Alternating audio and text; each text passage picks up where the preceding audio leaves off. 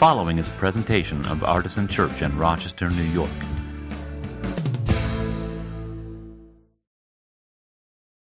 Good morning. It's exciting to be here. I've been waiting for this all summer. so, um, today we are kicking off our last part of the summer. This is we have come to the end of our sabbatical season. And um, if you are new, if you just joined us since May, you actually have not met Pastor Scott, who is normally here. He is off being refreshed and renewed with his family and through travel and music and um, apparently eating a lot of pizza, according to his Instagram account.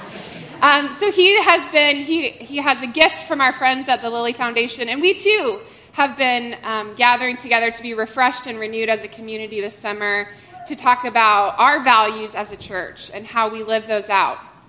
So I get to help us land our summer plane this summer, which I'm very excited about. It's going to be a good last six weeks. I have been praying for that this summer.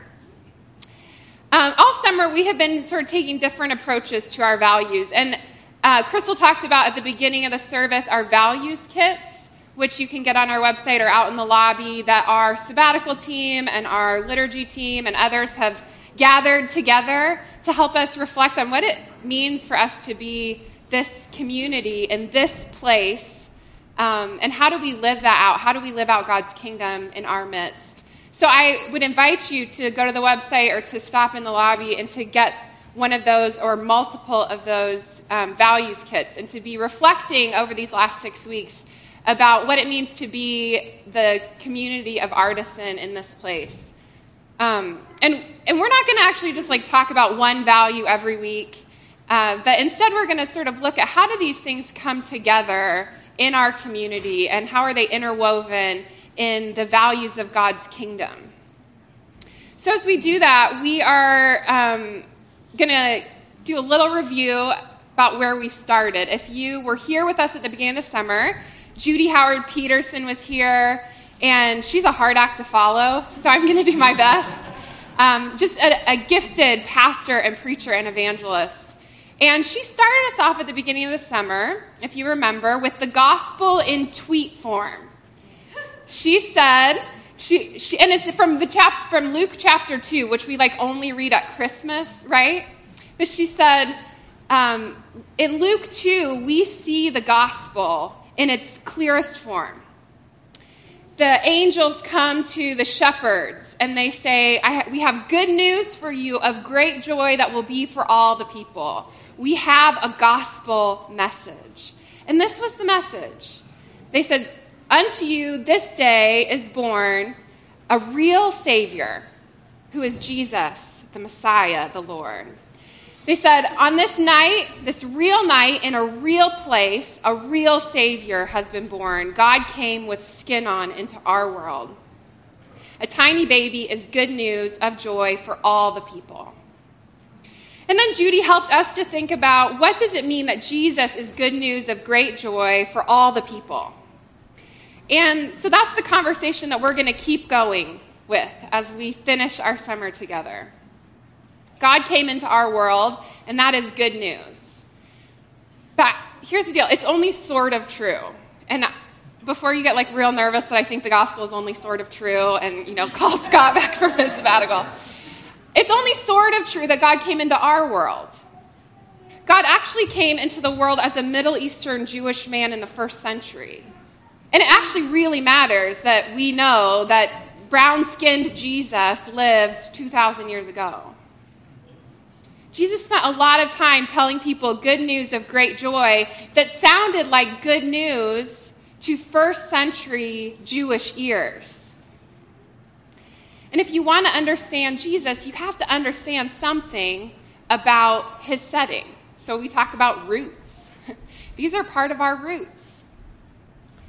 And then Jesus left, and Jesus' disciples, the apostles, were sent out into places like North Africa and Greece and Turkey, out, out into Rome. That's where the gospel first took root. They went into real places throughout the Hellenistic world and they said, What does God's dream for the world look like here in this place? looking at their own world, the early church brought good news of great joy. And as they did that, the gospel got bigger. It sounded different in Galatia and Ephesus than it did in Jerusalem. And we actually have stories of the, the sort of conflicts that arose as the gospel continued to grow in the world. And people were saying, well, what does it mean for the Gentiles to live the good news? How is that different than it was for Jews? And they had some major arguments. It wasn't a smooth process by any means. But the question was always what does God's good news mean here in our own situation? And that is the question that every generation and every cultural location of the church has had to ask and to answer. It's the question that we have to ask. What does it mean for Jesus to be the good news of great joy in Rochester, New York in July 2019 in the United States in a globalizing world? All of those pieces matter. So, many of you know I'm a PhD student, and I'm just going to confess this is sort of what I'm writing my dissertation about, just a little bit. So, I'm, I may or may not have a dog in this fight. and no, I'm not done. And yes, I've missed a lot of deadlines, and it's going to be okay. We're all going to be okay. but that's our question. What does God's good news mean here in our situation? So, as we end our summer together, that is our question that I want us to be thinking about for the next six weeks. And we are going to use the parables of Jesus to help us to think about that. The parables are stories, but they're not just stories. Um, they're stories that, that the word itself means to be thrown alongside. Parables are stories that get thrown alongside our lives, and then we have to actually figure out what to do with them. And it's funny, if you read um, Jesus' disciples, their regular response to the parables was, What does it mean? Which is really the question of the parables. What does it mean? And how are we going to live out what it means in our setting. Jesus takes these everyday situations, they're very concrete, the parables. So that's things like sowing seeds and uh, wayward children coming home, and a landowner who pays his day laborers, and um, a guy who's forgiven a great debt, and a, a woman who seeks justice from a judge. These are the situations that Jesus throws alongside our lives and says, How are you going to live out the kingdom as it's shown in this story? These stories are trying to tell people something about God's world that is trying to break into our world. So I called this series Artisan a Parable because I think that's what our church ought to be. We get thrown alongside people's lives as a, a picture of what God's good news can look like in the world. Our life together should be an invitation to people around us to understand something about what God's kingdom is like, how it shows up in our world. So, we're going to start today with uh, the parable of the mustard seed, which was read for us earlier. It's from Matthew chapter 13. And in Matthew 13, if you look in that, in that chapter in your Bible, and the page was said earlier, and I don't know it, 795, we think, from the front. Uh, in, in Matthew 13, there's a whole bunch of parables, actually, that all start with the phrase, the kingdom of heaven or the kingdom of God is like. Those are sort of interchangeable in Matthew's gospel. And then some concrete situations about what the kingdom is like. So Jesus talks about a seed that's uh, a sower who sows seed sort of indiscriminately. He talks about grain and weeds that grow up together. He talks about yeast being worked into dough. That was a part of our reading this morning. And all of those are related, and they all sort of give us different facets of what the kingdom looks like. But I'm just going to focus on one of them. I'm going to focus on the mustard seed. So uh, this was verse 31 and 32, and I'll just read it again because it's very short. Jesus says, The kingdom of heaven is like a mustard seed that someone took and sowed in his field. It is the smallest of all the seeds, and when it has grown, it is the greatest of shrubs and becomes a tree, so that the birds of the air come and make nests in its branches. So I also brought a mustard seed today because seriously, like the parables are the best because they are object lessons, like just built in. And I was um, compelled by Judy that I need to start like thinking about how to do this really concretely because she's really good at that. She always had these great concrete things. So I'm like, I'm bringing a mustard seed. Well, here's the deal. Like, you actually can't see this. right? Like, I, here's the jar of them. And these are yellow mustard seeds, and this is not what Jesus was talking about. I'll just tell you that right now. Yellow mustard is not indigenous, uh, black mustard is indigenous to that part of the world. And, um, like, it actually couldn't matter really any less to the story. it's funny, and it's funny, like, it's a, small, it's a small seed. Here I have my mustard seed. It's tiny, for sure. Is it the smallest of seeds? It is not. Does it grow into the largest of trees? It does not. That's fine.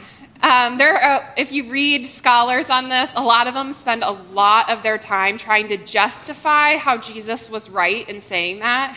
It's like, well, he wasn't giving a science lesson, so it really is, is not, it does not matter. What Jesus was saying about the mustard seed. At the time that Jesus lived, to say something was the size of a mustard seed was to say it was of no great significance, which you can understand why, right? This looks like it is of no great significance. It, it's a proverbial saying. It's like if I said something was just a drop in the bucket, right? If you are a Native American English speaker, you probably have heard that idiom before. And it's a way that we say, you know, this thing is of not of great consequence. Every every language has its own ways of talking about things like that. And the mustard seed was sort of a good way for them to talk about things that are of very little consequence. And then he goes on and he talks about this this seed gets planted and it grows into a tree. Well, it doesn't grow into a tree. It grows into a bush of some kind. And actually, in the United States, where it is not indigenous but has been brought over, it's more like a weed. So the point is not what size the tree is going to be, it's what Jesus is saying this tree is all about. In the Old Testament, birds coming to rest in the branches of trees was a way the prophets talked about a world in which everyone had everything they needed for a flourishing life.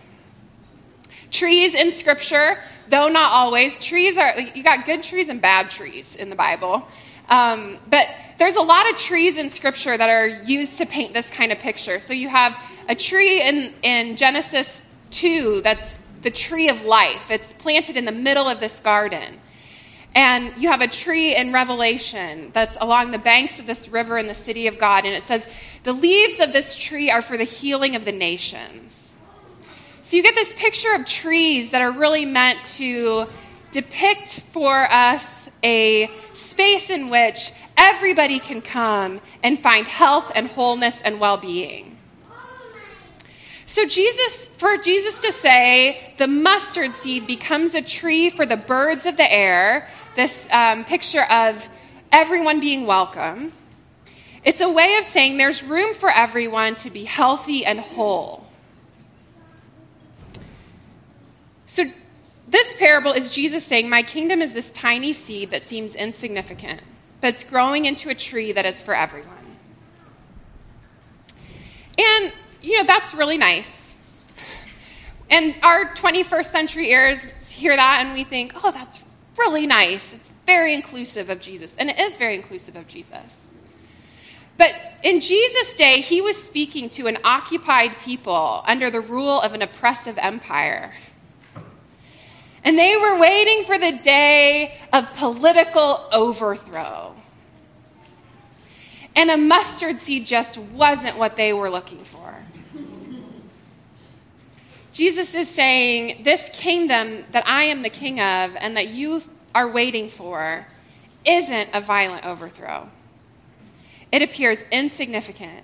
It is made up of feeding hungry people, of welcoming sinners and strangers to dinner of healing the sick, of offering compassion and kindness and love to those around you. if your expectation is violent overthrow and you get acts of kindness and compassion, you might be like, mm, okay, well, that's nice, but when are we actually getting to the thing that you really came for? When are you going to take power? Because here's the deal, and I'm not going to say much about this. I could say a lot about this. Um, we have a love affair with power, and Jesus' kingdom really challenges that in us. I won't, I won't go into details about our Alyssa affair with power, um, but it's always been true in the history of the church. And it is probably um, one of the most important conversations we have to have as a church is how are we thinking about power in the world? Jesus uses this parable to challenge our expectations. Jesus says the kingdom that is actually the one you want doesn't come by violence and domination, but like a seed that, when it's planted in the ground, takes root and grows into a tree that can bless the world. And it can't happen another way. Because the way of the kingdom is the kingdom. Or I guess you could say, you can't do th- kingdom things except in kingdom ways. If you notice, Jesus says God's kingdom is like a mustard seed, not God's kingdom is like a tree with branches where everyone is healthy and whole. Now, that might also be true, but that's not what the parable this morning is about. The kingdom is not the big thing we're waiting for. The kingdom is the small thing that we do every day that breathes more of God's life into the world. That is the kingdom. In Zechariah 4, the prophet says, Do not despise the day of small things. Or other translations, do not despise small beginnings. For the Lord rejoices to see the work begin you know, we have a building project going on. I don't know if you know that. It doesn't necessarily look like we have a building project going on, right? That's right. But I tell you what, we have a building project going on. And we've actually been doing the building project for a while, right? The first day we started to say we're going to build a building is the day the building project started. And I can tell you that people have been signing papers and going to meetings and doing all the things that it takes to do a building project, even when you can't necessarily see that we're in the midst of a building project. Do not despise the day of small beginnings. There's a lot of small beginnings in our lives and in the world. It's easy to despise small things and to think we need to do these great big things. And it's hard sometimes to believe that the small things are the kingdom. That the moment I take in my day to actually be present to another person, to not be rushing around, but to be present, to look somebody in the eye, to see how they're doing that day, that that actually is the kingdom, that moment. It's a small thing. The kingdom of heaven is like a mustard seed. Do not despise the small things. What is that going to mean for you this week? That's a real question, and it's one I will not answer. I have to answer it for me, um, but you have to answer it for you, and we have to answer it for us. It's going to mean different things to different people. If the kingdom is a mustard seed and not a tree, how does that change the way you go about your life this week? How will that change the way we think about our life together as a community? Those are the questions the parable throws alongside our lives that we are invited to answer.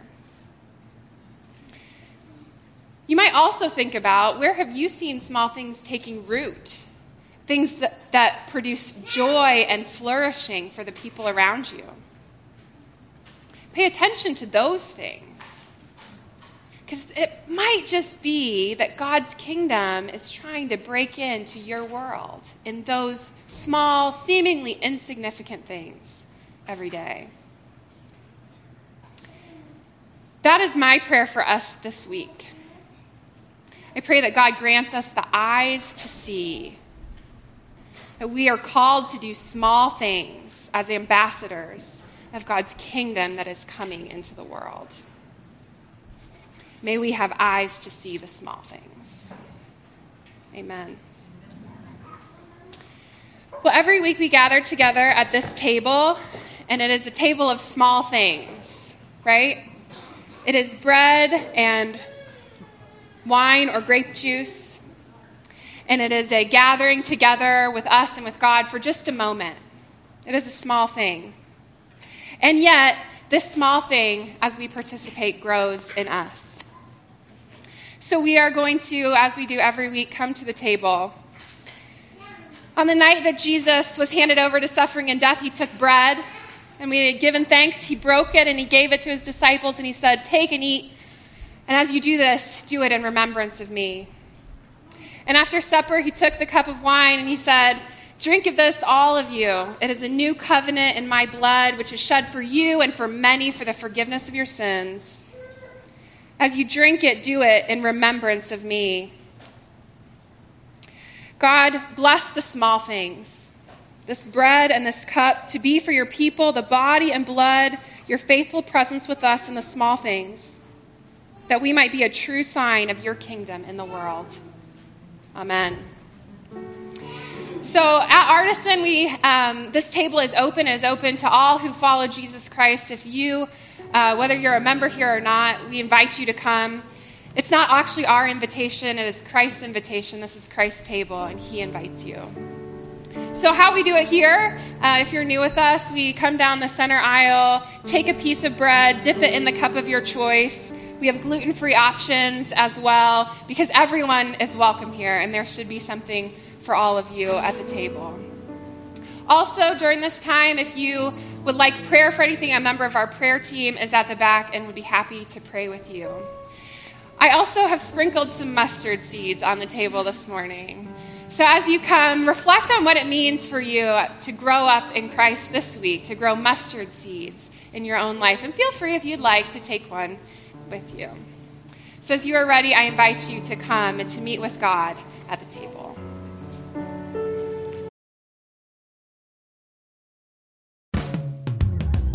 For more information, visit us at artisanchurch.com